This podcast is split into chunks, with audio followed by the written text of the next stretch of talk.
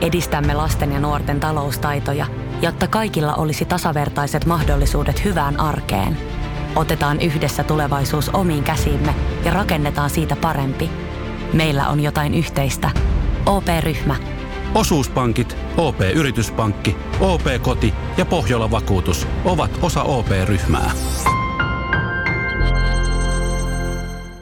Ja sit mennään Kaukosen laidalle. Sitten itsellekin, kun tämmöiselle pörkkypäälle joku näyttää siltä, että mitä ne tekee, niin sitten niitä rupeaa huomaamaan sieltä. Hieno homma, että Parkkovi nyt se vihdoin voitti ja saa sitä ansaitsemaansa arvostusta. Ja tämä oli mun mielestä se Parkkovin paras kausi NHL, mitä mä oon nähnyt. Tämä on Kaukosen laidalla NHL Podcast, joten otetaan seuraavaksi Askiin ohjelman juontajat Veli Kaukonen ja Niko Oksanen.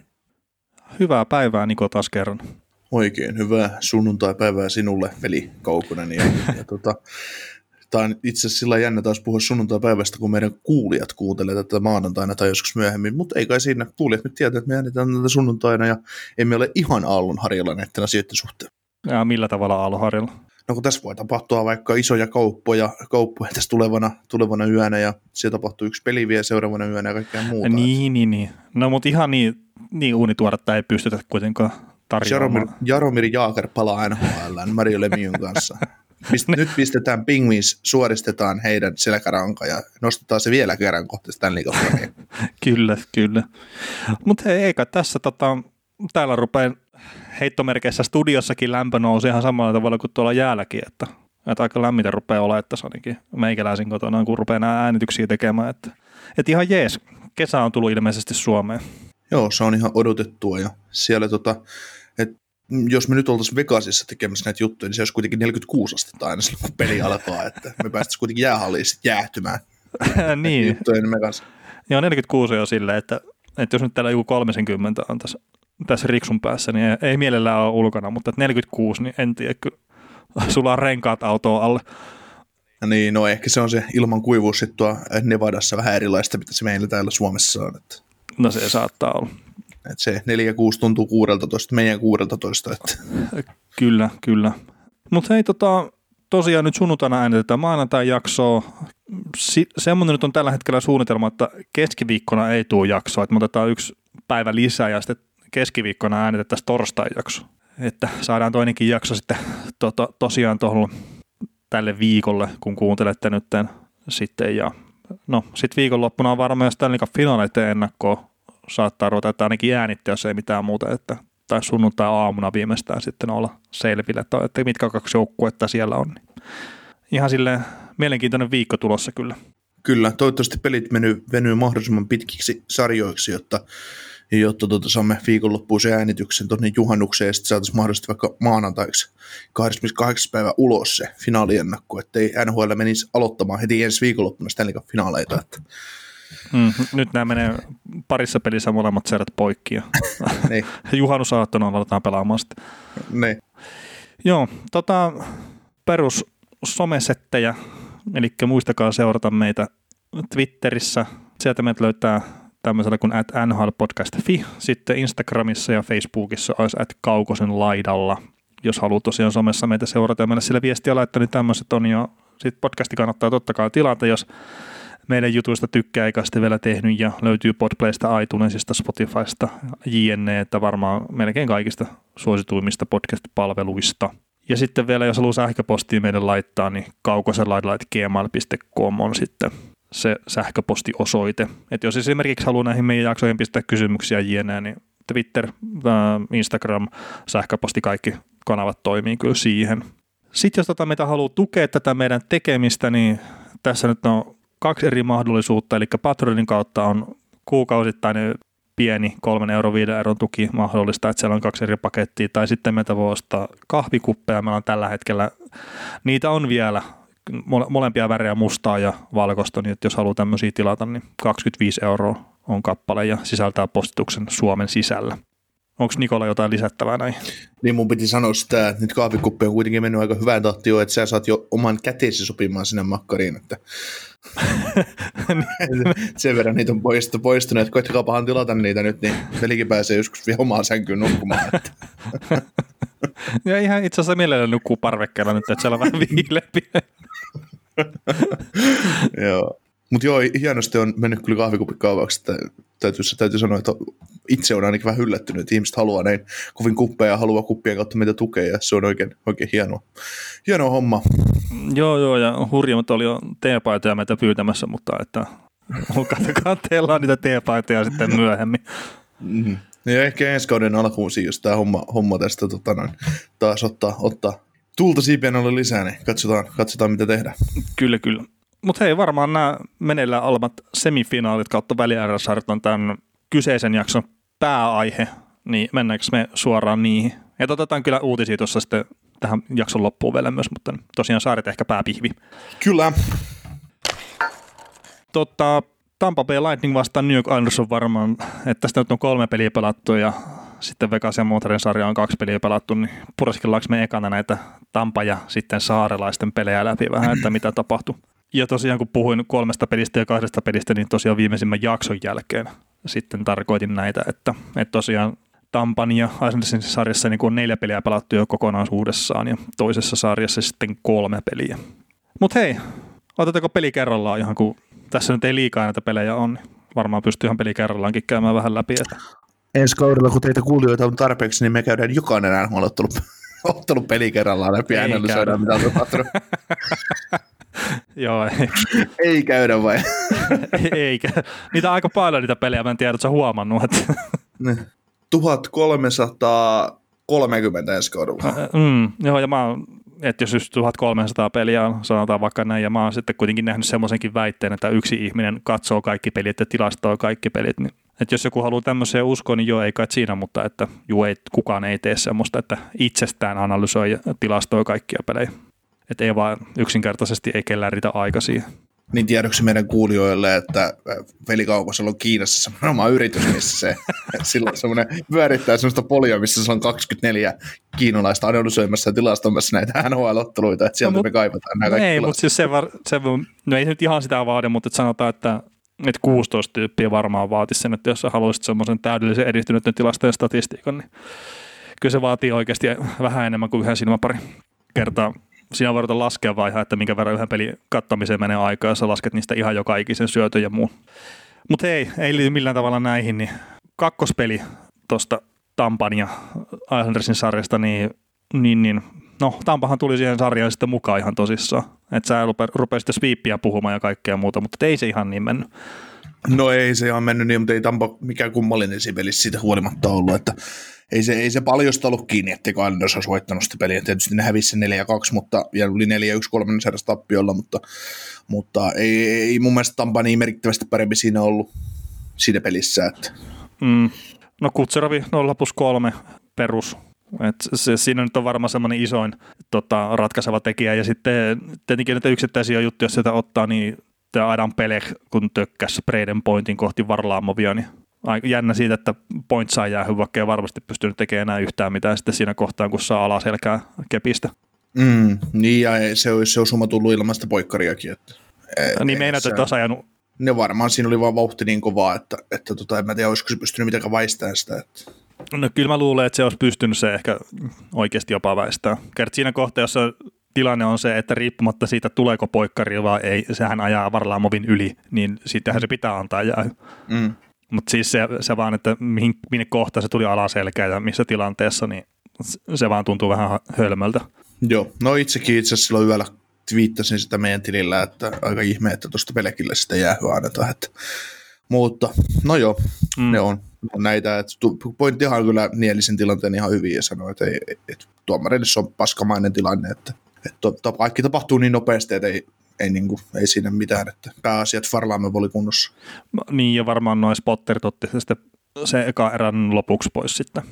Päritrot sanoi sillä, että, että spotterit, spotteri pisti viestiä, että tarkistukseen ja sen takia Sorokkin pelasi sitten eka erän loppuun ja Farlaamo palasi sitten toisen erän. Joo. Onko tota, tuosta kakkospelistä tuosta saaresta, niin onko sulla mitään semmoista isompaa siitä? No siis, no en mä tiedä, pystyykö näitä joukkueita sellainen suurimmin erottelemaan, että sä tiedät, mitä näitä saa ja molemmilta ja pelit päättyy, tuppaa päättymään maalierolla suuntaan tai toiseen, että Mm. Että ei, en mä osaa en nyt eritellä enää, enää, että senkin jälkeen pelin jälkeen on taas kaksi peliä pelattu saarella ja oli mielenkiintoista nähdä, mitä saarella käy, ja aika odotettu tulos sieltä sitten oli tuo, tuomisina. Että. Joo, että tämä nyt päättyi jopa kahden maalin erolla, että 4-2 toi Tampa voitti. Ja siinähän oli toi Jan Ruttan maali, ihan niin kuin täydellinen veto viivalta takaa yläkulmaan. Niin se, se olisi kyllä semmoinen veto, että jos mä itse onnistuisin joskus tuommoisessa ihan sama missä kiekkopelissä, niin mä olisin silleen, että kypärä ja mailat ja hanska siihen, mutta se luistimet pois jalasta ja mä lähtisin, että mä enää pelaa ikinä jääkiekkoa, että mä en pysty enää tekemään parempaa suoritusta kuin minkä Rutta heitti siinä tosiaan. Että. Mm, eikä Ruttakaan sitä yrittänyt. no, no, ei siis vaan, no varmaan yritti, mutta että, että noin täydellinen veto, niin tosi, tosi upea oli kyllä siis silleen. Molarin maali.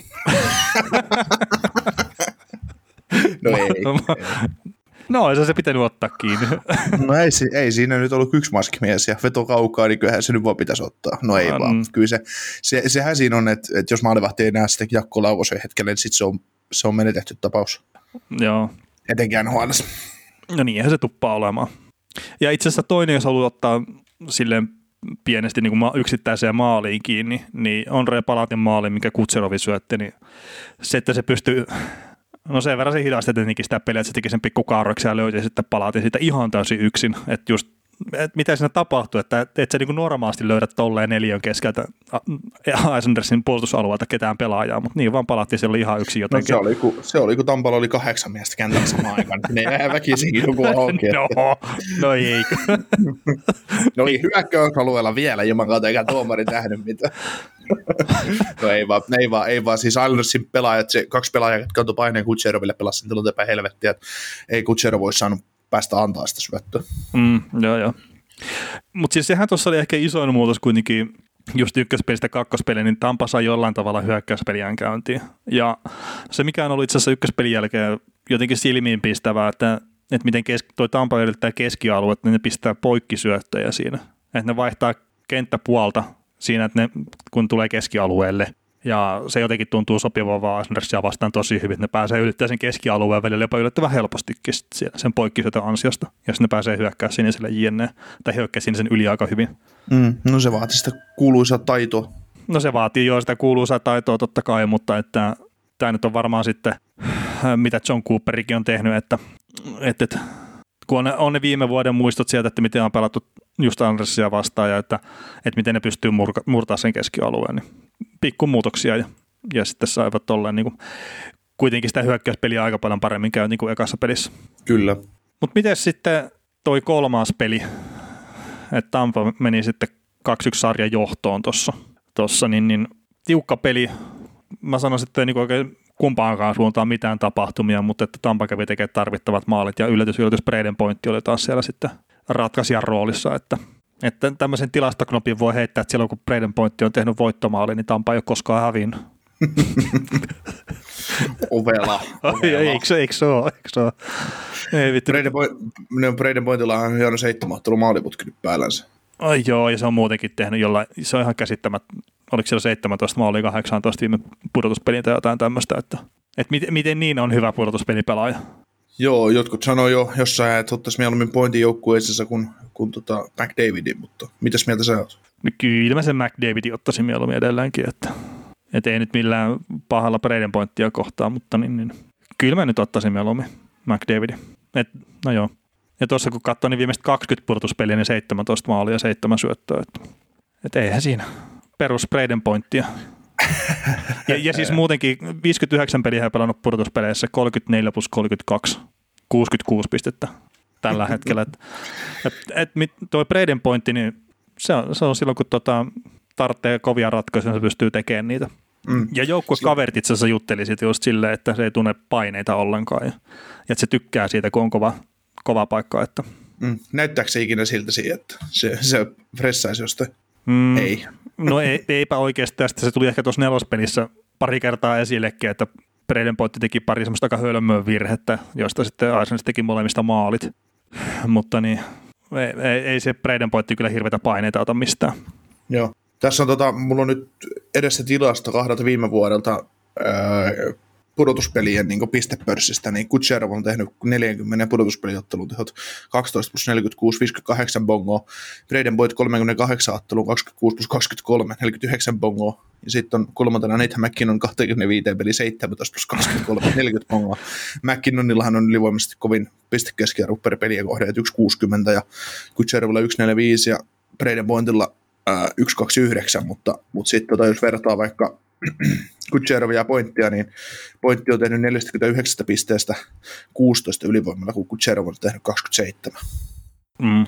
Tietysti siis Braden Pointtikin on ollut vaikuttamassa niin Kutserovin pudotus niin kuin ylivoimapisteisiin olemalla kentällä samaan aikaan. olemalla kentällä samaan aikaan. Niin, niin, niin, niin, niin. Tilastomerkintää saanut. Joo, ja sitten Braden Pointilla tämä sellainen kolme viimeistä sarjaa tehnyt ne voittomaalit niihin. Sitten oli siellä kuplassa oli tuota Kolumbusta vastaan se pikkasen pitkäksi venynyt peli, niin eikö se pointti ollut, mikä senkin ratkaisi?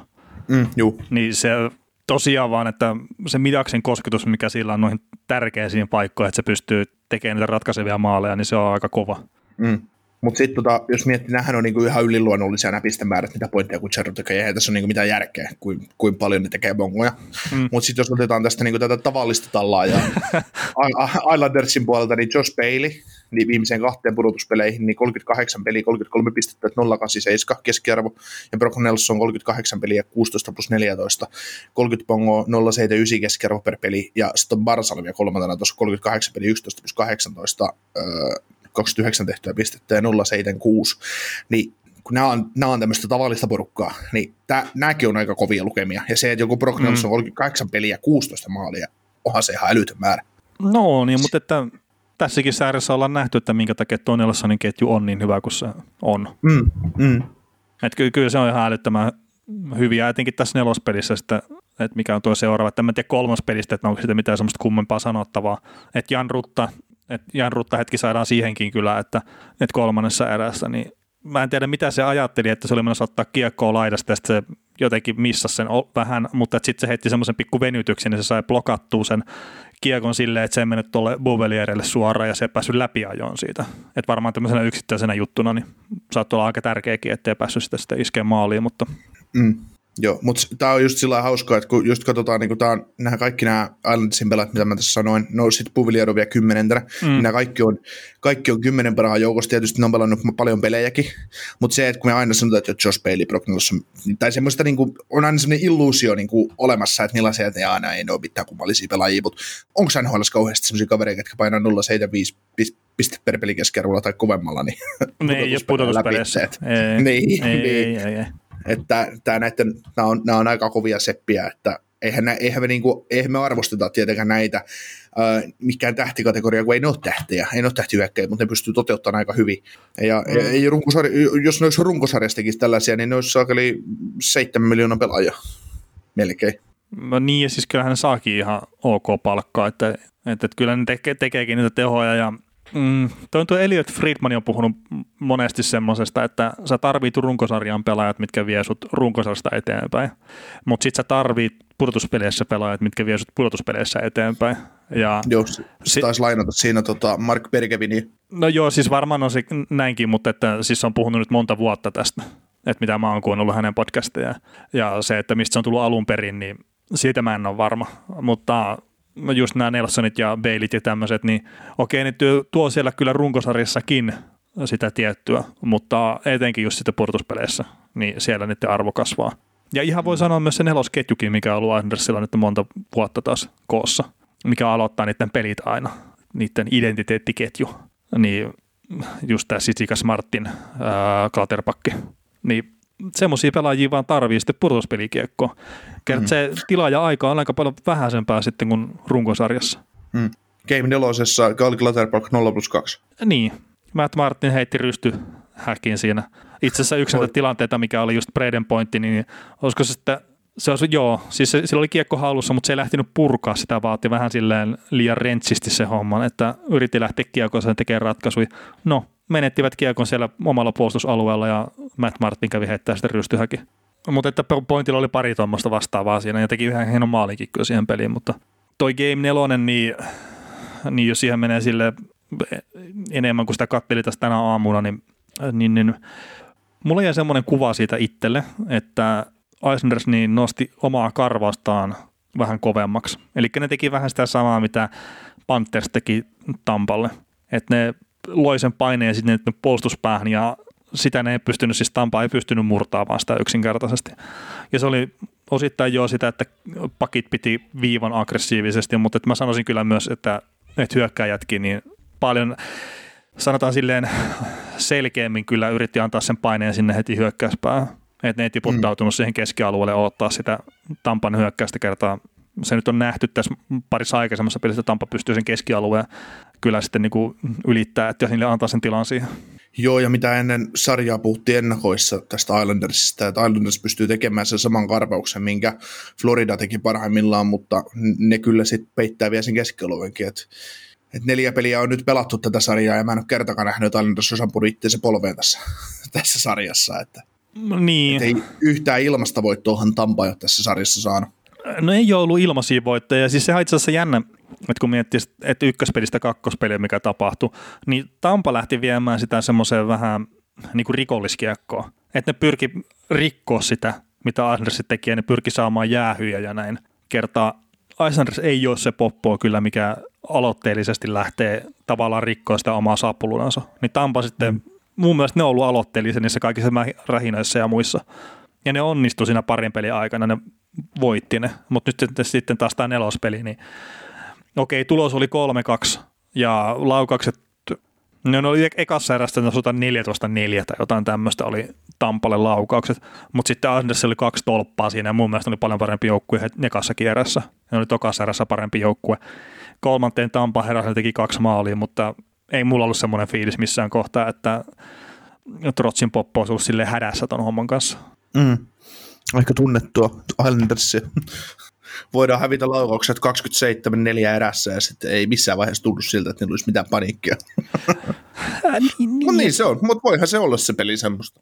No joo, siis totta kai se voi olla, mutta että No okei, siis laukaukset tullut tasan 30-30, mutta se eka erä oli tosiaan just semmoinen, että mä en ymmärrä, että mistä ne on laskenut Tampalle niitä laukauksia, kun se tuntuu, että ne ei päässyt hyökkäämään siinä juurikaan.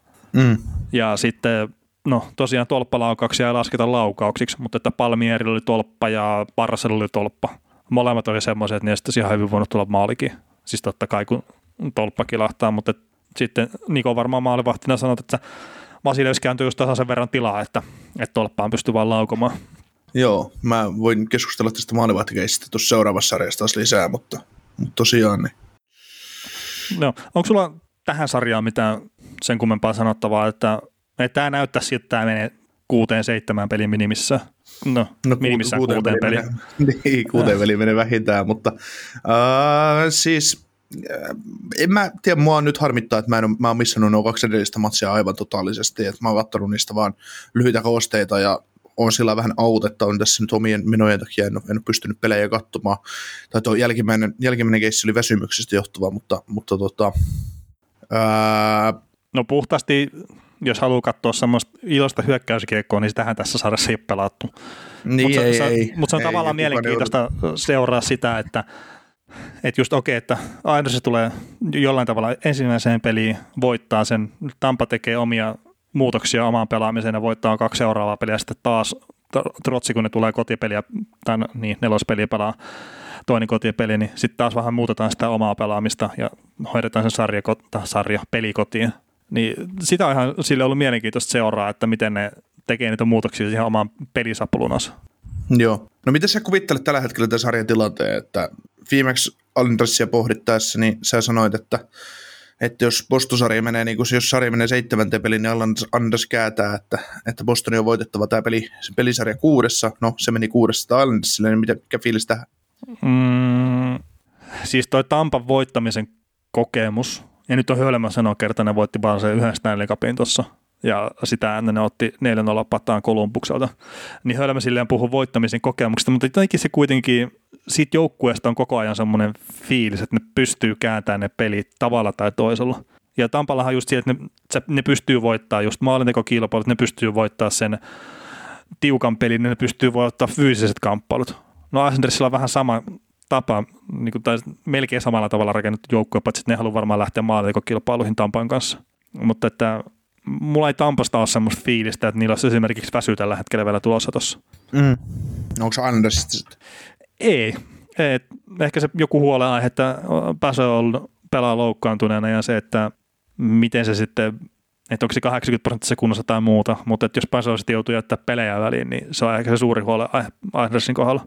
Joo, mä oon ennen sarjaa sanonut, että menen viides peli Sandersille, mutta ei me viidessä, niin pakko uskoa, että menee kuudessa. Että Anders on pystynyt jo kerran voittamaan Tampassa, niin mä en epäile yhtään, että ne voisi voittaa toista kertaa, nyt kun niillä on voitto olla, ne tekee nyt sama juttu, minkä ne teki Penguinsille ja Bostonille, että voittaa kolme viimeistä peliä. No se, se... Mä, mulla ei, niin kuin, mulla ei, jos, jos, jos jo toi, mun mielestä toivottavasti, kun Anders voittaa nyt vieraspelissä, lyö sarjan kolmeen kohteen itselleensä ja tuo sarjan kotiin, niin mä en näe niin kuin missään maailman teoriassa mahdollisena sitä, että Tampa Bay kävisi hakemassa ryöstö. Niin, että kun se ei ryöstänyt sitä ensimmäistä peliä tuolla saarella. Niin siis ryösti, jo. Ne, niin, niin, siis, niin, niin, mutta niin, että toista niin, ei siis, pysty tekemään. Niin, en, en, mä, en mä jaksa uskoa, varsinkaan kun sarja on katkolla. Joo, joo. Ei siis kyllä mä luotan itse Tampaa, Tampaa aika kovin tuossa, että edelleenkin, että et siis toivon kyllä, että Islanders pääsee tästä finaaleihin, että se on niin hieno joukkue ja just nimenomaan joukkue, niin sillä tota, niin kuin toivo sitä, mutta että tällä hetkellä vielä uskon Tampaa. Hei, pitäisikö mainita Pulokin Game Saveri vielä tuosta nelospelistä? Joo, se oli aika merkittävä.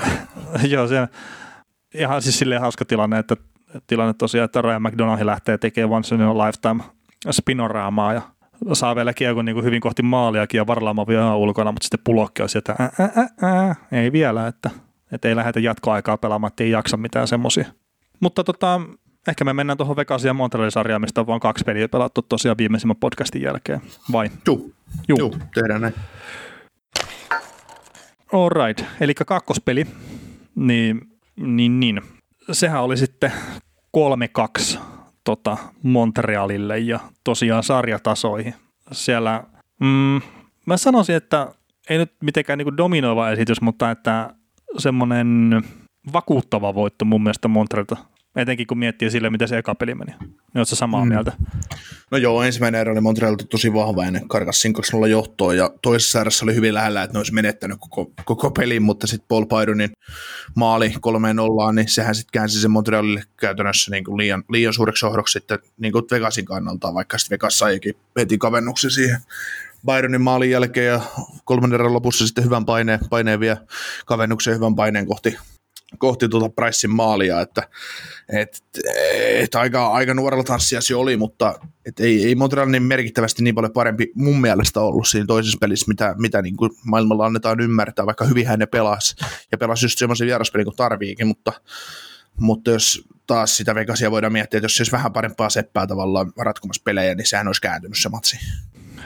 Niin, no se voisi olla tietenkin, että olisi, mutta että kyllä mä jotenkin itse sanoisin, että ei tuolla Vegasilla oikein ollut mitään paikkoja edes kunnolla siinä. Niin, no siinä sattui yhtään vaihtoa siinä 2-0 tilanteessa. Oli, ensin oli toi Pacioretteli laidasta puolittain läpi, ampu tolppaa vai no ohi.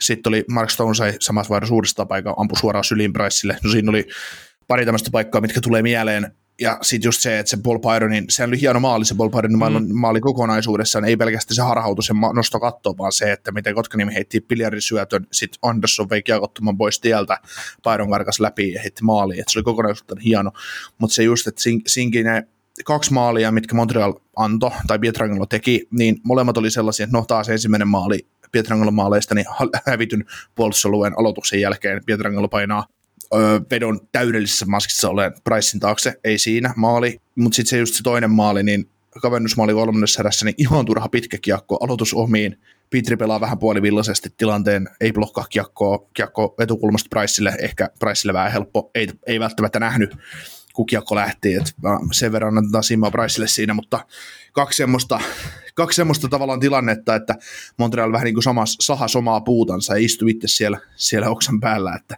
että, että, tai sahaa oma oksansa, istuu oksan päällä, että se, se oli niin kuin hyvin, hyvin lähellä, että se ei niin kuin Pegas olisi kääntänyt, kääntänyt sitä peliä, ja sitten just viimeinen vaihto, viimeinen minuuttiottelussa, Weber ensin hieno syötön katko avoimen maalipaikkaan, Vegas ei päässyt riohumaan, ja sitten viimeisessä, viimeisessä, viimeisen aloituksen jälkeen, niin Weber taisi ottaa olkapäällä joku blokin, blokin niin kuin mm. seistin, että semmoisia niin pieniä yksilösuorituksia, millä nämä johtavat pelaajat tavallaan suojeli sen voiton Montrealille siinä toisessa pelissä. Et totta kai Montreal ansaitsi sen voiton, mutta se oli hyvin lähellä myös, että se olisi kääntynyt. Et vaikka, vaikkakin se Vegas, niin kuin mä, kaikki meidän kuuntelijat tietää ja sä tiedät, että mä en Vegasia arvosta joukkueena niin hirveästi siihen, tai mä en pidä sitä Stanley Cup-contenderina, mm. tai no, nythän se on sitä, kun se on neljä parhaan joukossa, että ei tässä, ne on kaikki kontendereja ja kaikki näistä voi voittaa, mutta se, että että mä en, mä en sillä tavalla just arvosta sitä, kun se ei pysty tappamaan pelejä silloin, kun se on tavallaan suosi, tai tämmöisissä tilanteissa tavallaan, että kun vastustaja, vastustaja siinä puolustusmoodissa, niin tälle, tälle riitä aina hauvikset siihen tulla takaa ohi. Niin, no ei, se, se, se, sillä ei riitä. Et, et ei siellä ole niitä ratkaisijoita ihan riittävä, niin kuin liikaa. Ja nyt sitten se itse asiassa, mikä iso muutos oli ykköspelin jälkeen, niin tosiaan tuo Chandler Stevenson ei ole nyt pelannut kahdessa viimeisimmässä pelissä. Niin se, että se omalla tavallaan tuntuu rikkovan sen Stonein ketjun pelaamisen kyllä ihan totaalisesti. Mm. Ja mä en oikein tiedä minkä takia, että mikä Nikolas Ruokoisen nyt aloitti sen kakkospeli, pelasi yhden Joo. erän, sitten Kolesar tuli siihen pelaamaan. Mun mielestä se pelasi ihan ok siinä, se toimi hyvin se ketju. Mä en tiedä minkä takia kolmas pelin piti laittaa Alex Takki siihen, kokeilla kaksi erää ja todeta, että tämä hemmetti toimi tässä. että se takki tavallaan rikkosen, tai en voi sanoa, että se rikkosen Stoney-ketjun pelin, mutta että Alex Takilta vietiin se sen jollain tavalla se paras ase pois sillä, että se ei pääse pelaamaan niitä vähän huonompia pelaajia vastaan heittomerkeissä. Juu, ja siis Alex Takki on kuitenkin se on ihan umpilaituri sitten taas, ja se elää siitä vahvasta liikkeestä, ja se pystyy tekemään peliä siltä laituripaikalta niin kuin omalla suoraviivaisuudella, että, että jos sä lyöt se sentteriksi tuommoisten pelaajien Gusto ja Pacioretti väliin, niin ei, ei Alex Takista on, niin kuin, ei siitä ole iloa siinä. No ei, ja siis kyllä sille niin kuin sitä Alex Takin pelaamista kun katsoo, niin joo, se on tehnyt hyviä suorituksia, muutamia maaleja, jne, mutta jotenkin siitä tulee vaan se fiilis, että, että siinä on syy sen, minkä takia se on middle six pelaaja eikä top six pelaaja. Että ei silläkään ole just, no se on omassa pienoiskuvassaan Vegas, että ei sillä sitä tappamisen vaistoa siinä maalin tekemisessä. Niin, oota pari vuotta, tai mä en tiedä mikä sen takin sopimustilanne nyt on, niin oota, oota kun se tulee vapaaksi agentiksi, niin Mark Bergevin tarjoaa sille kuusi kertaa kutoseen, että sä tuut muuten meille Montrealiin nyt. Että. niin Josh Anderson tarvii nyt. vähän kavereita sinne lisää. Että tommosia, tommosia siis ei, ei tässä ole takilta mitään pois, kun mä näen siinä pelaajassa semmoiseen etken, että se voisi vielä nousta tosiaan top 6 pelaajaksi, vaikka se nyt on edelleen middle 6 pelaaja. Mm. Ei ykköskentän laitaan en näe sitä, mutta kakkoskentän voi niin kuin täydellisessä koostumuksessa olla todella arvokas pelaaja, ja se on nytkin arvokas pelaaja tuolle joukkueelle, mutta tosiaan, että ei se, sen talentti ei riitä siihen ihan kärkiosaamiseen. No joo, ja siis kyllä mäkin olen kuullut niitä juttuja, että odotetaan, että se nousee 30 maalin tekijäksi NHL. Siis totta kai se on se mahdollista. Että Hölmö nyt sanoi, että ei missään nimessä ikinä tule silleen tekemään, että se on tuossa pari vuotta, tehnyt sitten, pari vuotta sitten tehnyt 20 maalia, ja se on se tämänhetkinen ennätys. Ja okei, okay, hän on 24-vuotias pelaaja nyt, tai no itse asiassa just on täyttänyt 25, ja, ja isokokoinen pelaaja kaikki, että sanotaan aina, että niillä kestää se hetki aikaa löytää itsensä, mutta just se, että olisiko, olisiko se nyt kuitenkin se, tämä on se Alex Tak, mikä me saadaan siltä. Että ei se välttämättä tuu ole se ykköskentän pelaaja. Tai saattaa olla, mutta ei ole niitä pelaajia, mitkä sitten, no siis saattaa ratkaista jo, joitain pelejä, mutta ei sitten sarjoja tavallaan käännä omalla suorituksella omalle joukkueelle. Mm. Täällä on tämmöiset turhan toimittajat, kun Andres Athansiu ja Patrick Laine tehnyt joskus 30 maalia urallaan tässä viimeisellä täydellä kaudella. Ja Matt, Matt, Matt Dusein on tehnyt maali 31 maalia. Ja... No Matt Dusein on joskus ollut hyvä jääkiekkoilija. niin. Ja, ja sillä on ollut joskus omat paitsiosäännöt niin, niin, niin, se on pelannut jo aivan omilla sanoilla. Eikö mä just tässä yritän katsoa sitä, että ketä kaikki pelaajia on tässä viimeisellä täydellä kaudella tehnyt 30 maalia, niin tää, täällä on 29 maalia just Johnson ja Radulov, Anders Lee, Ryan O'Reilly, Artemi Pönarin jäänyt tuohon vähän alta 30, ja sitten kun ollaan 30, niin on John Huberdo, Aho, Laine, Chipaneat, Meyer, Kane, äh, Evander Kane, siis Anders Athansiu, Matt Dusein, Mikko Rantanen, Dylan Larkin, Patrice Bergeron, niin tavallaan just on Duseinin ja Duchesne ja Athan siunuttaa tuosta nyt pois, niin muuten alkaa olla aika kovaa seppää jo NHL mittakaavassa tekemässä niitä maaleja, mm. että, että kyllä, se, kyllä siinä pitkä matka, että Alex, Alex Tak kasvaa sen tason pelimieheksi, että se on 30 maalin mies tuossa sarjassa. Joo, joo. Mutta tota, kakkospelistä nyt ei varmaan sen kummempaa ole, vai? Joo, tota, Friedmanihan kommentoi tuosta, että Pete Buer on yksi, yksi ensimmäisiä valmentajia ilmeisesti, joka on yrittänyt tuoda joukkueessa sitä aloitusjuttua mukaan, että jokainen aloitus on tavallaan mahdollisuus tehdä maali. Joo. aloitus ja sitä. Ja, no sullahan oli tuosta vähän jotain tarkempaa, tarkempaa info.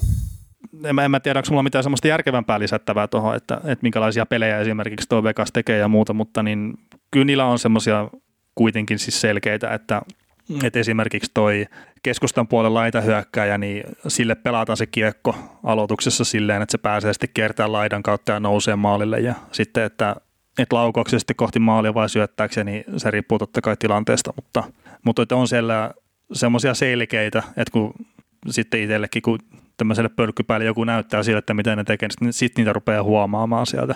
Että se, että miten ne sitten poimii pelissä, niin se, se saattaa olla tämän tason seuralle vähän hankalampaa, mutta tota, sehän mikä Vegasilla on pieni ongelma, niin ne ei välttämättä etenkään niiden hyökkäyspalvelutuksia, ne ei voita ihan älyttömästi.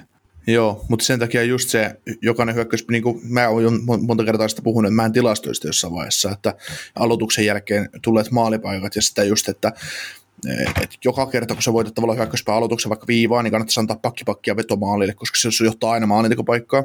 Niin sitä just, että, että aloituksia kanssa ei ihan liikaa voiteta, ei mikään joukkue voita, koska totta kai se puolustava joukkue kanssa yrittää aina voittaa mm. sen, ettei vahingossakaan vaan vastustaja pääse mahdollisimman läheltä maalia iskemään. Että. Mutta sitten liian, liian, usein näkeekin sitä, kun ne joukkueet, jotka voittaa hyökkäyspallotuksen, niin suhmuroi sen kiekon kanssa sinne jotain, että, että miksi te nyt tee mitään järkevää. Äh, niin, ja siis onhan sekin, että jos on sovittu, että, että jos voitetaan aloitus just vaikka keskustan puolelle, niin sitten toimitaan tällä tavalla. No onhan se pelaajillekin tavallaan selkeämpi, että ne tietää, että okei, että mä heittomerkeissä blokkaan tämän pelaajan tästä nousemasta niin kuin siihen kiekkoon kiinni, että sitten se kaveri pääsee liikkuu sillä tavalla, kun on, on sovittu. Ja sitten kun se aloitustilanne on kuitenkin yksi iso painitilanne, niin se tavallaan se vastustajan ottaminen siinä, siinä niin ei johda ikinä jäähyä kuitenkaan. Niin, senkin voi tehdä ihan puhtaasti, että ei siinä tarvitse niinku kehenkään kiinni, kiinni mennä luistelle, vaan vähän, sillä, vähän kivasti siitä pelaajan, pelaajan olkapää vierestään, niin se on siinä, mutta tämä on niinku jännä juttu, että kun mietitään kaikkia pelejä, niin kuin koripallossa ja jenkkifutiksessa ja kaikissa, kaikissa on suunniteltuja pelejä valmiiksi, ihan vaikka hurjumykkeet, niin miksei NHL sitä sitten, tai no eihän me tiedä sitä, kuinka paljon on su- suunniteltuja pelejä, mutta luulisi, että näitä käytettäisiin enemmän hyödyksi, että nyt käydään voittamassa olotus ja tehdään tämä ja tämä ja tämä, koska se on kuitenkin aina helppo helppo, helppo kohta tavallaan tehdä se, että kun sä oot niin lähellä maalia. No kyllä nyt luulisi, että noin on sen verran tietenkin pitkälle niitä juttuja, että, että sitten joka joukkueella jonkunnäköinen suunnitelma siihen, että voittaa tähän häviää aloituksen, tietää, että miten ne tekee. Niin, eikö siellä aina riita, aina riita pakelle, että kumpi nyt ottaa vasemman ja kumpi oikean puoleen, että kumpi pääsee mahdollisesti koittaa Van Timerin aloituksen Ää, jälkeen. Niin, niin, niin. Aina kauhean so, sota siellä käynnissä. Että. Joo, ja sitten yksi hauskimpiahan, mitä itsekin kun Anahemia aikana paljon seurannut, niin se, mitä Ryan Ketsoff teki hyökkäyspäässä monesti, että se hävisi tahallaan se aloituksen. Ja sitten joo, tämä kuulostaa hölmöltä, mutta jos niilläkin oli suunnitelma sitten, että korjaperit ja kumppanit, niin saman tien sitten mennään sinne laitaan päin, niin se kiekko pois. Että et hävitään se tahallaan sinne just laitojen lähelle, ja sitten mennään ryöstää se kiekko sieltä pois ja pyritään sitä kautta luomaan se maalipaikka. Ja Ketsavikin sitä joskus sanoi, että just haastattelussakin, että kun sitä on kysytty, miksi sulla on niin huono aloitusprosentti siellä hyökkäyspäässä, niin, niin vastaus oli, että niin, että oot sä ikinä kiinnittänyt huomioon siihen, että mitä hän tekee siinä oikeasti. että, mm. että jos se pointti onkin hävitä se aloitus tahallaan. Mm. Ovelia kusipeitä ja sitten sanotaan, että jääkiekkoilijat on tyhmiä. Ä, niin, mutta sitä etua etsitään sieltä, mistä saa. Mm, kyllä, näin se kuuluu.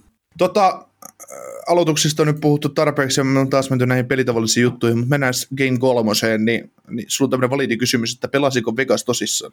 Ä, niin, no siis semmoinen fiilis mulle jäi, että, että ne oli tullut vähän sunnuntai sinne ja sitten Montreal tuli pelaa tosissaan peliä ja, ja no Vegas oli itse asiassa johossa siinä, siinä pelissä kyllä alun perin, mutta niin, niin ei, ei sitten kuitenkaan saanut tapettua sitä hommaa.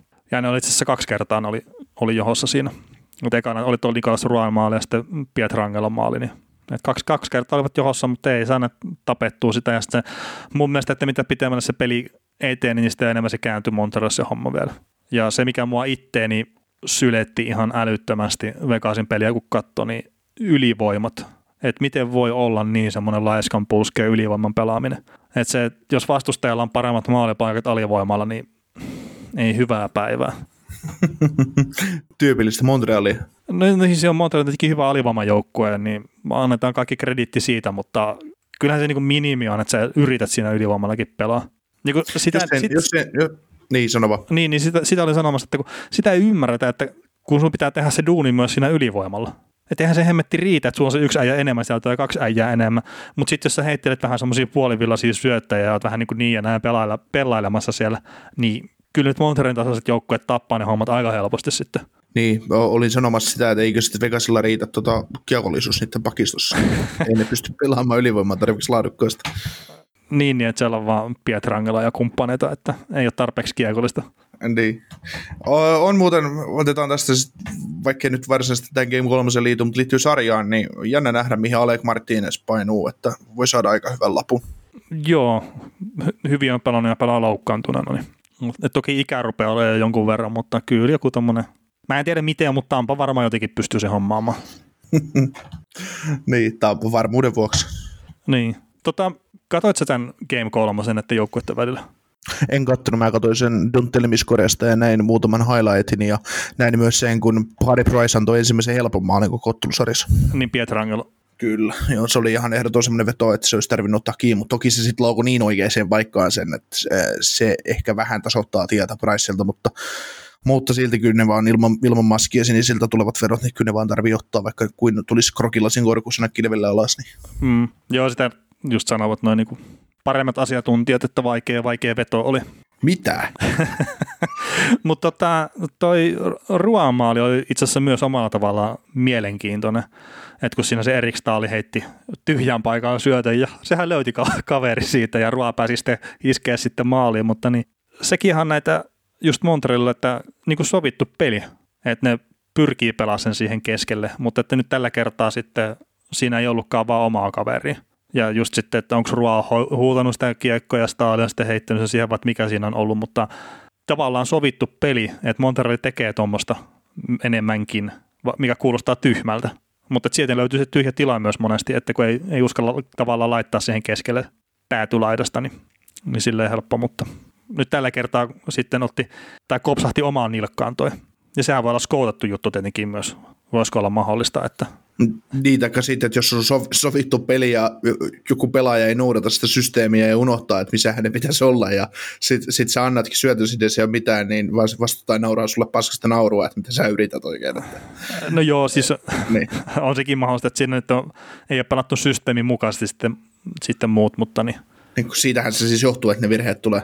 No joo, siis totta kai, totta kai näinkin. Mutta onhan sekin mahdollista tietenkin, että Vegas on skoutannut sen syst- homman, että ne Montrealit on muutamia kertoja avannut tällä tavalla peli helposti sieltä omista pois ja sitten sillä, että no mitä jos meneekin ottaa tähän keskelle sitä kiekkoa ja kappas.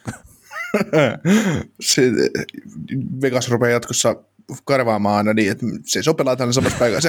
Sitten ne rupeaa ihmettelemään, kun johtaa peliä toisen ja puolessa seitsemän nolla, että miten ihmeessä näitä, näitä avaus, näitä niin ylivoimahyökkäyksiä kääntyy tästä keskeluolta näin paljon, että ne. kuin me ollaan jatkuvasti kolmella nollaa vasta läpi. Pitäisikö Montreali muuttaa jotain? Öö. No joo, eikä hänen osaisi muuttaa sen. Hei tota, tässä on nyt tietenkin yksi iso juttu, mikä oli, niin, niin, niin Montrealin päävalmentaja nyt sitten tässä sarjassa enää valmentelee. Että, et, et... Kaivaako naftali, naftaliinista Claude Julienin sinne penkin taakse? No niin, eikö se maksa palkkaa sille vielä? niin, ta, nyt, nyt tulee tänne vetämään projekti loppuun, että sut, sä lähdit omin, omin nokkinesi täältä, ei kun mitä? Joo, mutta koronasetti nyt vähän sekoittaa siellä ja tuossa nyt mitä katteli viimeistä juttua, niin 14 päivää pitää olla nyt sitten eristyksissä, kun on tosiaan vahvistettu koronatartunta, niin tämä sarja tosiaan on nyt taputeltu ja itse asiassa Stanley Cup-finaalitkin, jos sinne asti Montrealin menee, niin aika pitkälle on taputeltu. Joo, mikä se tästä nyt, tota, jos seiskapeliin mennään, niin sit se on kahdeksan päivää ja, ja tota, oliko se 18 päivä taisi tulla se tartunta vai 17 päivä Suomen aikaa, niin, niin, niin kyllä se tuonne ensimmäisen päivän, no varmaan jo pari-kolme ensimmäistä peliä. Mm. Kaksi, peli, kaksi ensimmäistä peliä nyt varmasti menee ohi finaaleista, mutta toi Ducarmelta, jos, jos tota Montreal sinne asti etenee. Joo, joo. Mutta tosiaan tämä sarja niin vähän yllättäen Montrealit tällä hetkellä 2-1 ja kyllä mä sanoisin silleen, että että Vegasin pitää oikeasti ruveta tekemään sitä duunia siellä kentällä, jos ne meinaa kääntää tämän sarjan. Kerrat, sitä ne, tai siis Montrealilla se ei tule siitä ole kiinni, että ne tekisi duunia. Et se on ihan varmasti, että ne tekee sen riittävän työn ja no Fleury lahjoitti tasoitusmaalin Montrealille, Josh Anderson kiitti siitä. No voittomaali ei, ei mennyt Fleurin piikkiin, mutta niin tuommoisia lahjoja, vaan ne saattaa olla koko sarjan kannalta tosi isoja. Mm. Nyt sen nelospelissä Leener maalissa, niin kaikki on hyvin. No, no ei nyt siihen kannata tietenkään lähteä. Otetaan, otetaan taktinen tappio, että saadaan Flörille lepo. Mitä? Ja niin, mutta toi just sille Flörinkin se huolimaton pelaaminen siinä ennen tasoitusmaalia, niin mun mielestä jotenkin kuvasti sitä, että, että millä asenteella, tai mä sanoa, että millä asenteella Vegas oli siinä pelissä, mutta ei ollut kyllä ihan täysillä valot päällä sillä joukkueella. Et vähän sille niin ja näin, ja et, onko liian helposti olevina sitten tuli se eka peli vai mikä on. Jännittikö pelata Montrealissa? Tuskin. Ne on ulkomailla ensimmäistä kertaa pitkää aikaa. ne ei osaa pelata enää, kun se oli 2500 vai 3500. No ne sai lisää faneja ottaa kuitenkin sinne. Ne ei osaa niin, pelata enää joutuu, ilman yleisöä. Joutuu kuuntelemaan Ranskaa. niin. Feng, feng suit aivan sekaisin. Mut siis... Siellä, on, siellä on Juman kautta Flööri joutunut toimimaan tulkkina kaikella se jatkuvasti. Että ai niin on siellä Pierre-Edouard Pellemaarekin, niin kyllä sekin pystyy tulkkina toimimaan. Joo. Mutta on tuo tosiaan, että se Fleuriltä virhe, tasoitus, sitten Montreali parempi joukkue kyllä jatkoajalle ja vei pelin ihan ansaitusti. Ja sitten toisessa päässä, niin no okei, okay, Pietrangelon veto meni ehkä helposti Priceille, mutta sitten kaksi ykkösessä niin nappasi takia vedon kyllä ihan hienosti kiinni. Olkoonkin, että se meni aika lähelle maalia, mutta kuitenkin, että kyllä toi että jos ekassa pelissä mä sanon, että Flööri vei 100 nolla maalivahtien taiston, niin joku on varmaan kertonut Priceille tämän lausunnon kertaa, että kyllä se jälkeen on ollut vähän eri tahti noissa peleissä. Mites muuten tämä Pricein pudotuspelirani, että kun ennen ensimmäistä pudotuspeliottelua sä olit lyömässä ja sinne tolppien väliin, niin, niin tota, onko Price nyt sitten näyttänyt, että hän on ehkä, hän on ehkä ollut pudotuspeleissä nimensä palkkana, palkkasarvona maanavahti? no totta, kun ei, eihän me tiedetä, että olisiko nähnyt peliäkään Allenin kanssa. Se on juu, pelkkää sweepia sweepin jälkeen. Että. ei, ei, mutta siis onhan siis Price oli ihan älyttömän hyvä. Ja siis sanotaan edelleenkin se, että se joukkue siinä edessä, ei se tee sitä helpoksi sitä hommaa, mutta että se pelaa tosi hyvin sen puolustuksen siinä edessä. Et se, siinä on vähän just sama kuin Dallasiakin, just Kudopin ja viime puolustuspeleissä hehkoteltiin paljon ja muuta, mutta kun kyllä se joukkue tekee sen pelaamisen aika helpoksi siinä edessä. Siis silleen no, pääosin. Niin, niin, siis, niin, niin, ja sitten kun mietit Pricea, niin kun ei sille suoralla laukossa ole tehty kuin yksi maali tässä pelissä, sarjassa. Ää, niin. Hmm. Ja sitten kun se ottaa vielä niitä just tosiaan poikkisyötkin silleen ihan näin vaan, että oho, että harmittaa, niin. kun otin tämänkin vedon kiinni. Mm, niin, ja jos poikkisyötöstä pelaaja, laukova pelaaja ottaa haltuun, niin ei mitään toivoa tähän maalia Pricelle. Hmm. Joo, mutta tässä on varmaan sottelusarjat käyty nyt tähän asti läpi, ja sitten torstaina kuulette lisää. No torstaina kuul- kuulee lisää. Mutta otetaanko me lyhyesti, mitä muuta tapahtumaa tässä nyt sitten on vielä tota NHLssä? Kyllä. Tota, tota, tota. Mennäänkö Vancouveriin ekana? Että siellä toi Elliot Friedman kertoilee semmoista, että Elias Petterssonin leiri keskustelee kahden kolmen vuoden diilistä Vancouverin kanssa ja Vancouver haluaisi tehdä pitemmän diili hänen kanssaan ja sitten päinvastoin taas Quinn Hughesin kohdalla, että Quinn Hughes haluaisi tehdä pitempää diiliä, mutta sitten Vancouver haluaisi tehdä lyhempää diiliä, maksimissaan kolme vuotista, niin herättääkö mitään mietteitä? Niin, siinä varmaan näiden lyhyempien diilien, diilien kannalta niin, haetaan just sitä, että päästään putsaamaan tämä joukkue kaikista näistä saastoista eroja ja sitten päästään rakentamaan näille näille, kun palkkakatot ja muut mahdollisesti nousee, niin kunnon diilit sitten, kun he ovat tuossa, kun Petterssonikin on niin vanha sotaratsu jo, että hän, hänkin kuitenkin täyttää Täyttääkö se jo 20? 22 täyttää tässä 23 ja sitten toi on kuitenkin niin vanha jarru toi Quinn Hughes, että hänkin täyttää, hänkin täyttää sen 22, niin, niin, niin. näähän olisi ihan hemmetin hyviä diilejä tälle joukkueelle, kun katot, katsotaan tätä jengiä, niin siinä vaiheessa, jos ne tekisi nyt kolmevuotisen sopparin, esim. Hughesin kanssa, niin siellä on siinä vaiheessa, kun ne tekee uutta sopparia tai pidempää sopparia sitten kaudelle 25 tai 24-25 alkaa, niin tota, siellä Myersi, Myersi soppari on ohi, 6 miljoonaa vapautuu käyttöön Nate Smithillä vuosi jäljellä ja sitten sama niin hyökkäistä, että saa nyt Tanner Pearsonia on nyt ensi kausi kaksi päälle jäljellä, että jos ne tavallaan tekisi Petterssonillekin kolme, kolmenvuotisen mm. lapun, niin niillä olisi tavallaan Petterssoni sainattu jo yli Bo Horvatin ja Brock Bowserin, ja sitten, tai yli Bo Horvatin, ja, ja tota, sitten niille jäisi, niillä olisi hurmykkät tota, tarjota sitten sopparia tolle, tolle 25-vuotiaalle Petterssonille, ja ne voi silloin vielä tehdä sen kahdeksanvuotisen lapun sille, jos Pettersson osoittaa olevansa se franchise-sentteri, mitä en epäile hetkeäkään, etteikö olisi, niin ne pystyy, pystyy tekemään sen kahdeksan kertaa 11 vuotis 11 millisen sopparin Petterssonille, ja sitten kun se päättyy, niin hän on 33, niin nehän mm. olisi ihan ne olisi pelaajan kannalta hyviä ja ne organisaation kannalta hyviä, että silloinhan nämä pääsee rahastamaan oikeasti isosti nämä pelaajat. Niin, siis tämä on silleen itse asiassa, että just Petersonin, niin no se varmaan voisi kuvitella, että just lähdetään siitä, että, että halutaan se lyhyt diili ja toivotaan sitten, että se palkkakatto lähtisi nousemaan ehkä se kolmen vuoden jälkeen. No se ei välttämättä ole niin, että on puhuttu sitä viidestä vuodesta, mutta sitten kun Kanadan TV-soppari tulee maaliin niin, ja siitä keskustellaan uudestaan, niin se saattaa aika paljon niitä käppejä sieltä kyllä tavallaan, mitä pelaat nyt velkaa omistajille, niin saada kyllä umpeen, mutta sitten toi Hughesin kohdalla, että ne haluaisi nyt pidemmän diilin, niin no ymmärrän tietenkin tavallaan, että yksikin loukkaantuminen saattaa sitten lopettaa uran ja haluaa varmat rahat sieltä pois, mutta onko sitten, että koetaan, että näytöt on nyt semmoiset, että ei välttämättä pystytä enää sitten tavallaan nostaa sitä omaa arvoa, vai että mikä on se tilanne, että että Petterssonin kohdalla ihan selkeä mun mielestä se, että siellä on kova usko siihen, millainen pelaaja hän on, että hän pystyy olemaan parempi ja pystyy ottaa vielä isomman sopimuksen sitten kolmen vuoden jälkeen. Ja mä en sano sitä, että Hughesin kohdalla sama juttu, mutta että siellä kuitenkin sitten halutaan se, haluttaisiin turvaa tällä hetkellä se oma tekeminen sitten pitemmäksi aikaa. Mutta kyllä Jussilläkin, vaikka hän on äärettömän laadukas kiekollinen puolustaja, niin kyllä hänelläkin matkaa vielä kasvaa niin huippupuolustajaksi NHL. Että, että se puolustusalueen puolustuspeli, niin, niin kaikki virheet, mitä se edelleen tekee, niin kyllähän ne on aika...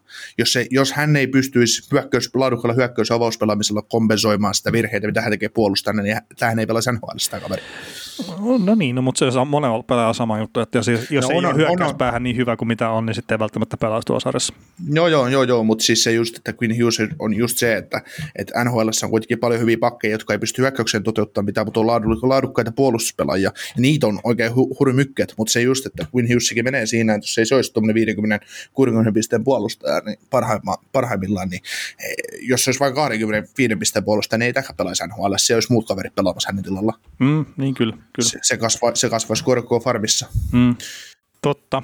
Uh, no miten sitten... To, to, to, toivottavasti nyt kanuksi tästä kaudesta selviää, että näyttää 15 miljoonaa olevan cap spacea tulevalle kaudelle ja, ja tota, senkin takia olisi just hyvä, että ne saisi just Hughesin ja, Hughesin ja tota, Petersonin niin kuin, tavallaan edullisiin lyhkäisiin diileihin, että kolmeksi, kahdeksi, Mm. kolmeksi vuodeksi ja sitten vasta uutta, uutta lappua, että kun eihän niille nyt voi molemmille sitä 8-9 miljoonaa vielä maksaa pitkästä sopparista, että, että, että. Joo, joo, ja sitten jos on pelkästään RFA-vuosia, mitä menee, niin se pitää kyllä sitten cap hitit maltillisena. Tota, Mut joo, Ari John, siellä on yllättäen tässä Oliver Ekman Larsson kaupan, onnea vaan. Hänen kaupitteluun varmaan löytyy ottajia, ei kun vai? Niin, niin no en mä epäile, etteikö sitä ottajia löytyisi, jos se edelleen on Vancouver ja, Vancouver ja Boston on ne kohteet, mihin sitä yritetään kaupata, niin, niin, niin, niin sehän siinä on sitten. Se sitten tietysti rajaa sitä kauppaamista, mutta jos miettii just vaikka tuota Vancouverinkin kannalta, niin se kauppa voisi tulla, se Vancou- Vancouverin ja näiden välinen kauppa voisi tulla siinä vaiheessa jollain lailla ruotuun, jos Antoine Roussel ja Jay Beagle li- li- siirtyisi vaikka sitten kaupassa toiseen suuntaan. Mm. Ja että et siitä tarvitsisi niin kuin, että ok, että Vancouver maksaisi vaikka tämän kesän kakkosen ja tämän kesän vitosen ja ensi kesän, ei ensi kesän ykköstä, mutta vaikka niin kuin, no ajatellaan vaikka, että tämän kesän ykkönen ja tämän kesän kolmonen ja, ja sitten tota, toi jompikumpi tämmöinen niin sanottu roskasopimus Russell tai Beagle, niin sitten ehkä se Ekman Lars olisi mahdollista ottaa tähän nykyiseen palkkatilanteeseen ja kaikkeen muuhun, mutta, mutta ja Bo- Bostonilla, Bostonilla on sitten sama juttu, että onko niillä nyt roskasopimuksia enää siellä, että se Jake DeBruski nyt on yksi semmoinen, että vähän huonompi kausi olla, että mikä hänen tilanteensa on ilmeisesti kaupan ja vuosisopparia jäljellä, niin Hetkinen, onko Bostonissa mukaan roskasopimuksia? no ei siellä niitä ihan liikaa ole.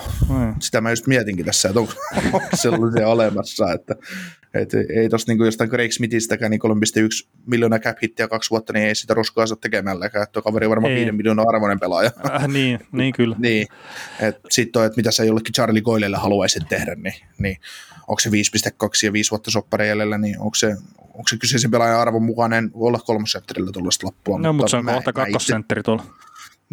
niin, niin, niin, mutta se, että, että mihin suuntaan tuota joukkuetta halutaan viedä kanssa, että Joo, no mutta emme siis joku Vancouver, niin mun mielestä mitään järkeä hankkia Oelia, mutta no nyt tietenkin siellä on meitä fiksumpia ihmisiä tekemässä noita päätöksiä, mutta niin, onko?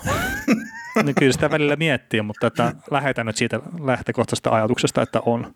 Mm. Tota, Mutta tosiaan, tosiaan vaikeaa kauppaa tehdä, jos, jos nämä kaksi on osoitteet niin olettaa sopisi, ja, ja tota, koska kyllähän siinä sit varmaan tota, toi Arizona haluaisi niin paljon piis, niin kuin tulevaisuuden palasia myös noista pela- tästä tämmöisistä pelaajista kuin OEL on, että Mm, niin totta kai. Mutta sitten, no tosiaan se Boston ja Vancouver oli viime kesänä, mihin hän suostui siirtymään, niin si- siinä jos on tosiaan vaihtoehdot, niin hankalaa on, hankalaa on. Tota, Arizonassakin on valmentaja haku menossa. Mike Van Ryn, St. Louis Bluesin joukkueen mukana pyörinyt valmentaja, niin on kuulma jollain tavalla vahvoilla siellä. Ja sitten Dallas Starsin toi Todd Nelson on myös. Ja yksi, mitä ne miettii, niin on sitten New York Andersin apuvalmentaja Lane Lambert, mutta ne ei uskalla lähteä keskustelemaan sen kanssa, kerta Luu kostaa sen. Ja tietenkin ei saakaan varmaan lähteä keskustelemaan niin pitkä, kun pelit on kesken. niin, niin. Ne ei halua pyytää Tota- lupaa. niin ei, uskalla, ei uskalla soittaa, luulee, että mä vaan luulen, että toi Brian Armstrong vai mikä ton, mikä ton nimi on ton Arizonan GM, GM mutta Armstrong, Bill Armstrong taitaa olla kaverin nimi, niin, niin, niin, niin hänellä ei riitä hauikset soittaa Lamorielle muutenkaan, että sillä on aina vastaaja, vastaaja kun Lamoriella alkaa puhelin soimaan, että jaa, se tulee Arizonasta tältä kautta. Niin, ja sitten kun pitää lankaan linjalla soittaa kuitenkin. niin.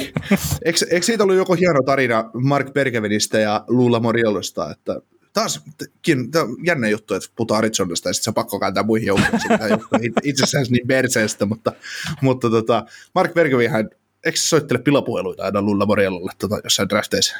Ei, mä, mä itse Si- soittelisin kyllä pilapuheluita luulla, mutta mut, mut siitä, siinä oli mun mielestä joku, joku, joku juttu, että, että Mark Bergvin on jossain drafteissa aina soitellut pilapuheluita Lulla Morielolle, että just kun niitä on pitänyt tehdä joku valita, niin Bergvin on lähtenyt soittamaan. En mä sun pikistä kiinnostunut, mä vaan ajattelin, että meneekö sun toi suunnitelma hyvin. Velikultia. joo. no ei se, tietenkin pelit on hyvät, niin mikä siinä. Niin. Mitä tota noin Dot Nelson, Mike Van Rynnin, kummansa mm, näkisit semmoisena potentiaalisempana valintana tähän? Et mulla on itsellä toi Nelson kyllä semmoinen coachi, että sillä pitäisi hauiksi riittää jollain nhl uudemman kerran päävalmentaja. joo, eikö se Edmontonissa ollut aikanaan silloin? Muistaaks mä väärin? Kävi, kävi, kävi siellä hoit kääntymässä Joo. ja, ja sai hyvin rajalliset mahdollisuudet ja sitten se meni, meni Detroittiin ja oli farmissa siellä. Taisi olla farmin päävalmentaja Grand Rapids Griffinsissä ja sitten Jim Neal haali hänet itselleensä tuonne Dallasin. Joo, joo, siis kyllä mullakin tuo Todd Nelson, että se on ollut näissä haussa mukana, pyörinyt nimenä niin paljon viime aikoina, että ihan sille just Todd Nelson pitäisin silleen vahvimpana ehdokkaana. Toisaalta sitten, että minkä verran Arizonassa rahaa käyttää, niin sitten just Mike Van Ryn, mikä on entinen NHL-puolustaja, niin saattaa myös tulla kyseeseen, että, että saattaa saada halvemmalla vaan yksinkertaisesti. Mutta se on sitten aina taas hyvä kysymys, että onko se valmennus, jos kouttaisi tämmöistä niitä kohtia, missä kannattaa säästää organisaatio. Mm. Eikö tässä ollut muuten jossain vaiheessa tuo Arizonakin liittyen, että, että se omistaja, joka omistaa Arizona Coyotesin Mm. organisaation, niin sehän on tavallaan vaan, omistaa vaan muiden business, business, bisneksien takia tuo joukkue, että eihän silloin niin kuin, se vaan nyt pistää sinne rahaa ja pyörittää sitä ja Joo, ja sitten onko se joku vedonlyöntihomma siinä taustalla? Niin, siis mun mielestä se on, että sulla täytyy olla joku yritys Arizonan osavaltiossa, joka, tai joku, vie joku huippu urheiluyritys, että se saa pyörittää kasinobisnestä tai jotain muuta vastaavaa Arizonassa, ja, ja tota, että se on mahdollista, ja tämähän on joku kasinokeisari, tämä omistaja, mm. niin, niin se olisi ihan sama, että hän voi nyt 200 miljoonaa pumpata per kausi tuohon joukkueeseen, että et, et hän saa enemmän rahaa sitten sen takia jostain muualta, niin kans niin kuin omalta osaltaan, niin tavallaan se, no se on raakaa maailmaa tuo urheilubisneksessä, mutta se on, taas voidaan miettiä, että minkä takia tämä joukkue on mitä on, mutta siihenkin auttaisi kummasti, kun hankkisi, hankkisi sillä rahalla kunnon pressat hoitamaan tätä hommaa, niin että se jääkiekko-puoli toimisi kanssa. Joo, ja sitten Arizonasta luonnollinen siirtymä heidän entiseen päävalmentajan Rick Tokettiin, niin ilmeisesti hyvin vahva olla sitten Seattlen ensimmäiseksi päävalmentajaksi. Että taisin lukea semmoisen tweetin Friedmanilta, että kolmannessa haastattelussa oli jo käynyt, että sille voisi kuvitella, että aika vahvoilla on siihen. Ja jostain syystä Friedman nosti myös Paul Morrisin nimen esiin, mutta niin ei ole varmaan lähdössä kyllä etsistä minnekään. Ja Rod Brindamurikin taisi olla jossain keskusteluissa jossain vaiheessa. Että jos, No joo, mutta se oli semmoinen saanut. tu- turhaa keskustelua tavallaan, että Francis Rod yhteys on nostettu esiin vaan. Niin sen takia sitä on sinne, mutta että Brindamurihan sanoi, että kun hän sai jatkosopimuksen nyt vihdoin ja viimein rustattua sinne Karolainaan, niin sanoi, että ei se ole missään vaiheessa ollut mitään muuta vaihtoehtoa, että hän ei ole tätä Karolainen seurasta lähdössä yhtään minnekään, niin että se oli joko Karolana tai sitten ei valmenna ollenkaan. Kyllä, mi- miltä susta tuntuu Rick Toketti päävalmentajana Seatlessa, täysin uusi organisaatio, pääset vähän valitteen jopa pelaajia, minkä tyylistä peliä sä haluat pelata, niin uskotko sä siihen, että siinä olisi mahdollisuutta kasvaa joku tuhkimotarina vai näetkö sä se jo tuhon tuomittuna? Mm, mä jotenkin sanoisin, että Toketti peluttaa konservatiivisemmin kuin mitä Galantti teki esimerkiksi Vegasin kanssa, niin sen takia mä en välttämättä näe semmoisen vastaavan tyyppisen tuhkimotarinan kuin mitä Vegasilla oli. Toki katsotaan nyt millaisen joukkueen saa varattua, mutta mä en ole itse myyty Toketista päävalmentajana NHL. No en ole mäkään. Mä odotin siltä kyllä Kojotsissa paljon enemmän, mitä mä sain. Joo. Et se, että kun se, se oli tarkoitus luoda sinne hyökkäävä pelisysteemi ja sitten huomattiin, että se ei toimi, niin sitten mentiin totaalikilpikonen moodiin eikä silläkään oikein pärjätty. Niin, tai pärjäs just sen verran, kun Darcy Kemper suostui jakoon torjumaan. Mutta se, se nyt on tietenkin, että ei siellä Arizonassakaan ole mitään kummasta pelaamateriaalia ollut ikinä tarjolla Toketilla. Että, Ei. että, että katsotaan nyt sitten tosiaan, että, että jos hän on sellainen päävalmentaja, että millainen se joukkue on, niin sitten se, se rupeaa se kuva muodostua, että miten ne pystyy ehkä tekemään. Että, kyllä mä nyt sen verran kuitenkin uskon, että Toket ja ää, no miksei muutkin päävalmentajat, niin että ne pystyy mukauttaa sitä omaa pelitapaansa kyllä sen mukaan, että, että mikä se joukkueen materiaali on jo. Barry Trotsi on sitä ehkä yksi parhaita esimerkkejä, että Nashvillessä niin hilististä puolustuskiekkoa ja Washingtonissa sitten kuitenkin ihan jopa ilostakin hyökkäyspeliä välillä, kun oli vähän paremmat aseet sitten käytössä. Ja Islanders on ehkä sitten välimaasta niistä kahdesta. Joo. Mutta tota, sä otit tuon Brindemurin sopparin jo kiinni, eli tämä joku, kuuluisi joku tyyppi, niin sai tota, kolmen vuoden jatko niin kuin haluskin, ja Brindemurhan puhuu sitä hienosti, että tosiaan sitä sopparia, että, että on niin, kuin niin etuoikeutettu olla siinä organisaatiossa ja kaupungissa, että, että mikä hänen historiassa siellä on, ja kaikki mitä hän on kokenut yhdessä silloin, kun hän oli pelaaja, niin se on niin kuin hienoa, ja että sen takia hän ei haluaisi valmentaa missään muualla, ja sitten samalla oliko samana päivänä vielä ilmoitettiin, että hän sai tämän Coach of the Year-palkinnon, mikä, mikä me jaettiin jo Quenvillelle, että, että tota, ja hieno, hieno päivä sillä tulle kaverille. Joo, mun mielestä ne oli samana päivänä molemmat, ja täytyy ihmetellä, että Queenville oli äänestyksen kolmas, että mikä juttu, mutta no. No joo, samassa äänestyksessä Barry Trotz oli Jeremy Collintonin ala, alapuolella. Että. Joo, nämä on mielenkiintoisia kyllä välillä, miten äänestetään. Että, siis Brindamore on tehnyt älyttömän hyvää työtä, mutta niin kyllä mä vaan sanoisin, että Karolana pikkasen parempi joukko oli lähtökohtaisesti kuin esimerkiksi just Panthersilla ja sitä kautta niin kuin itse enemmän sitä miettiä, mietti silloin. Tota, onko tässä muuten vielä jotain uutisia? Tuossa on tietenkin joku selkeä palkinto jaettu myös. Ja kuka se voittiko tänä vuonna? Mikä Kopitar, Berseron, Teis, mitä? Ei kun niin jo Parkkovi, joo. Joo, ei se, se, tota, ei se Mark Stone ei suostu vaan voittaa tuota palkintoa. Että. no ei, ei se. Voit, ei se ollut kyllä Perkeroni edelläkään tällä, tälläkään kertaa, että mikä on kyllä kieltämättä vähän outoa. Että mitä me sanottiin viime jaksossa, että on kahden kauppaa, että se Stone tai Parkko voittaa tämän. Ja Parkville nyt meni ja tietysti ei nyt voi niin vähätellä. Ei, ei, ja siis Parkkovi palasi hyvän kauden ja on tehnyt tätä omaa selkeän tarinansa tavallaan jo useamman kauden ajat on luonut tavallaan sen maineen hyvänä puolustavana pelaajana ja ihan siis silleen ansiosta kyllä.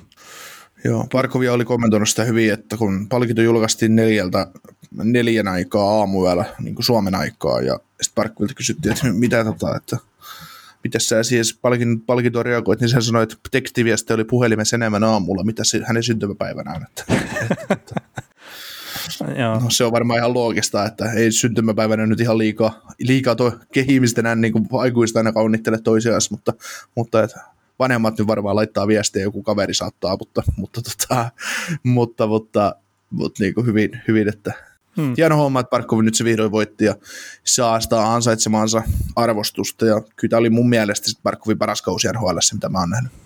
No joo, varmaan kokonaisvaltaisesti paras kausi sitten, että mutta ei se toi Hofrenin Samista taisi laittaa Twitteriä, että kun nyt 25-vuotiaana Barkovi voitti tämän selken, niin Teivs on tästä viime vuosilta ainut, mikä on nuorempana voittanut tai sama ikäisenä. Että, et silleenkin, että ei tämä nyt ihan tuon poikasten palkinto ole lähtökohtaisesti tämä selkeä trofi, niin silleenkin ihan mielenkiintoiseen joukkoon pääsi kyllä. Mm. Jere Lehtiselle annettiin selkkätrofi ensimmäisen kerran silloin, kun se varattiin NHL. niin, me voidaan antaa tämä palkinto sulle. Joo me tiedetään, että sä kuitenkin eh, pimeenet kaikki vastustajat, kun sä tulet tähän sarjaan, niin, niin tuossa nyt on toi jo etukäteislahjana. Että. Niin, ja itse asiassa Jere Lehtinen tuossa on se toinen, mikä oli voittanut just tuossa 25-vuotiaana tai nuorempana sinne. Joo. Mm. Tota, Kolumbuksesta oli sen verran mielenkiintoista settiä, että ennen Brad Larsenin sainaamista, niin, niin, niin, ne oli kyllä tosi kovin galantin perässä, ja sitten kuulemma pari kertaa olivat haastelleet tota Ping Pingvissin apuvalmentaja Mike Welutsia, mutta sitten ei sitten tota Larsenin voittanut ilmeisesti löytynyt. Että Mm. jännä, nähdä, jännä nähdä kyllä, että mitä tuosta sitten tulee. Äh, Joo.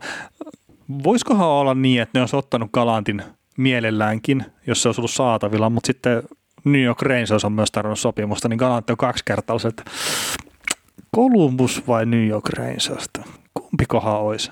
Ja sitten jostain syystä se on päätynyt sitten kuitenkin Rangersiin. Että Niin, Columbus tarjoaa 5, 5 miljoonaa vuodessa ja Rangers tarjoaa 4,5 miljoonaa vuodessa. Manhattan vai Ohio? No tota, Panarin vai Cam Atkinson? Fanari vai kämätti. ei mitään pois Cam Atkinsonilta, mutta 40 maalia tehnyt parhaalla kaudella NHL kuitenkin. No niin. Ja sitten mitä siellä on, 41 Kakko ja. Lafreniere, Lafreniere no, pitkään aikaan sanonut taas tuota nimeä, niin Lafreniere on nämä nuoret pelaajat ja sitten mitä Texier ja Bemström on sitten Kolumbuksessa, että siinäkin on vähän silleen, että joo, Joo, ei, ei taas vähätellä yhtään, mutta tässä saadaan taas sellainen hieno kuva niille ihmisille, ketkä on sanonut, että Tortorella olisi paremmalla pelisysteemillä voinut tuosta Kolumbuksesta pystyä pelaamaan parempaa jääkiekkoa, niin joo, kyllä. niin on se tavallaan mielenkiintoinen nähdä, että mitä Trotsissa olisi tuolla aikaa. No joo, siis todennäköisesti olisi pudotuspelijoukkue ja todella, todella vaikeasti voitettava jengi. Että. Toki me nähtiin Trotsin kanssa Näsvillellä, miten se saattoi olla vastaavan tyyppisellä materiaalilla aikaa, että Mm, ykköskierroksen out. no niin. Tota, rupeeko tämä tässä tämä jakso? joo, ei kai tässä nyt enää, että Capricciovisus on nyt joku, joku Aha. pieni, pieni, juttu siihen, että otetaanko se vielä. No joo, Kaprizov hakee lyhyttä sopimusta. Varmaan haluaa maksimoida sen, että pääsee mahdollisimman nopeasti ja joukkue haluaa sitten 7-8 vuotta, että mahdollisimman pitkä sopimus, että lukita pitkäksi aikaa. Ja KHL-kortti on viuhahtanut ja kaikkea tämmöistä, että perus Russian Factory juttua rupeaa tulemaan tässä pikkuhiljaa, mutta mä en epäile hetkeäkään sitä itse, etteikö Kaprizov pelaisi ensi kaudella minne se tossa.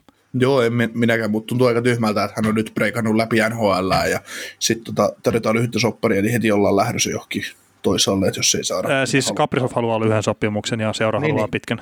Niin, niin, niin. niin. Mut Et sit, En mä tiedä, ha- haluaako Capricov sitten taas markkinoida itsensä johonkin muualle, että se kokee, että tämä Minnesota oli tämmöinen, että ei tämä ei tää Moskovaa kummallisempi. Että. ei, mä luulen ihan vaan, että halutaan maksimoida se raha, minkä pystyy tienaamaan urallaan, Niin, mikä ei ole väärin. ei tietenkään. että se, jos se nyt tekee sen parin vuoden sopimuksen, tai mitä nyt onkaan just silleen, että, että sillä on vaikka yksi vuosi jäljelle tavallaan, että se on vielä RFA, niin sitten kun se tekee sen jälkeen sen kahdeksan vuoden sopimuksen, niin se saa ihan varmasti enemmän rahaa silleen, kuin että nyt se tekee kahdeksan vuoden sopimuksen suoraan. Mm. Ja sitten, että no tosiaan se palkkakatto, mä en usko, että se nyt tässä seuraavaan neljään kauteen tulee nousee, mutta että katsoo nyt, että mi- miten maailma makaa tässä parinkin vuoden päästä, että se saattaa olla, että jälkiekko tulee suurempana ja parempana takaisin kuin koskaan aikaisemmin. Joo, sen verran tuon palkkakeskustelu, mä luulen, että se on se neljäs vuosi siis tästä, että ei täm, tämä, tä, sanotaan, että tämä tuleva kausi, sitä se, tässä kolme, kautta, kolme seuraavaa kautta vedetään flatillä, sitten se kajahtaa ylös. Ja niin, ja sitten kun pari kautta on sanottu, että vedetään flatilla, että se on niinku ihan, Niin, niin, niin. se tiedetään jo. Niin, mutta tilanteet muuttuu, että heti, heti alkoi, jos rahaa alkaa tulemaan ja velkaa maksetaan takaisin, niin ei ne vittuullakseen sitä tuossa flatilla. Ei, ei, ei. heti, ei, hänen, heti hänen sen nostaa, kun se mahdollistaa. Että, että ne niin, vaan niin kuin, ne, silloin kun ne on sanottu, että vedetään flatillä, niin silloin eletty erilaista tilannetta ja todennäköisesti silloin ei uskottu, että pudotuspeleissä on hallit täynnä Jenkkien puolella. Että, No joo, mutta se on taas pisara valtameressä sitten. Ikävä kyllä toi, että pudotuspeleissäkin ne saa nyt jengiä tonne. no on, on, joo, joo, mutta siis kun siinä on varmaan ajateltu sitä, että tuleva runkosarja semmoinen, että ehkä katsotaan, että saadaanko ne 50 pinnaa ehkä runkosarja aikana halliin. Mm. Niin nyt on kuitenkin se, että vedetään pudotuspelit täysille, niin se automaattisesti mun silmissä tarkoittaa sitä, että ei syksynä, kun NHL käynnistyy lokakuussa, niin Jenkkien puolella jokainen peli on niin kuin mahdollisesti loppumyyty. Että et sinne voidaan ottaa kaikki, mitä halutaan. Kanada sitten tulee perässä, miten tulee, mutta No joo, katsotaan nyt vielä sitten, että tässä, tässä nyt valitettavasti saattaa olla tämän yhden pandemian kanssa sitten vielä uusiakin käänteitä tiedossa. Että. Mm-hmm. Mutta että just tällä hetkellä tietenkin se näyttää siltä, että, että Jenkien puolella aika lailla täysillä saavat pelaa sitten osavuotista riippumatta, kun syksyllä kaus alkaa ja, mm. ja näin. Mutta että katsotaan nyt, mikä käänteen tämä ottaa tämä homma vielä. mm. Mutta joo, Mut nyt ollaan valmiiksi. yes. kiitoksia tästä. Kuuntelit näköjään sitten ihan loppuun asti. Veli ja Niko kiittää. Ensi kerralla jatketaan. Kaukosen laidalla podcast. Ja nyt on tullut aika päivän huonolle neuvolle. Kysy tarotkorteilta, mikä korko sinun kannattaisi valita. Oi, kappas, aurinkokortti. Voit unohtaa kaikki korot. Keskity vain sisäiseen matkaasi. Huonojen neuvojen maailmassa Smarta on puolellasi. Vertaa ja löydä paras korko itsellesi osoitteessa smarta.fi. Weekend Festival tuo kesän kovimman artistikattauksen Espooseen toinen ja kolmas elokuuta. Luvassa on ikimuistoinen kokemus valoilla, laasereilla, erikoistehosteilla sekä maailman suurimmilla DJillä kuin Nicky Romero, Rehab, Tiesto, Alan Walker, Timmy Trumpet, Showtek ja monta muuta nousee lavalle. Lippujen hinnat nousevat 6. toukokuuta. Katso koko kattaus ja hankin liput nyt osoitteesta bknd.fi.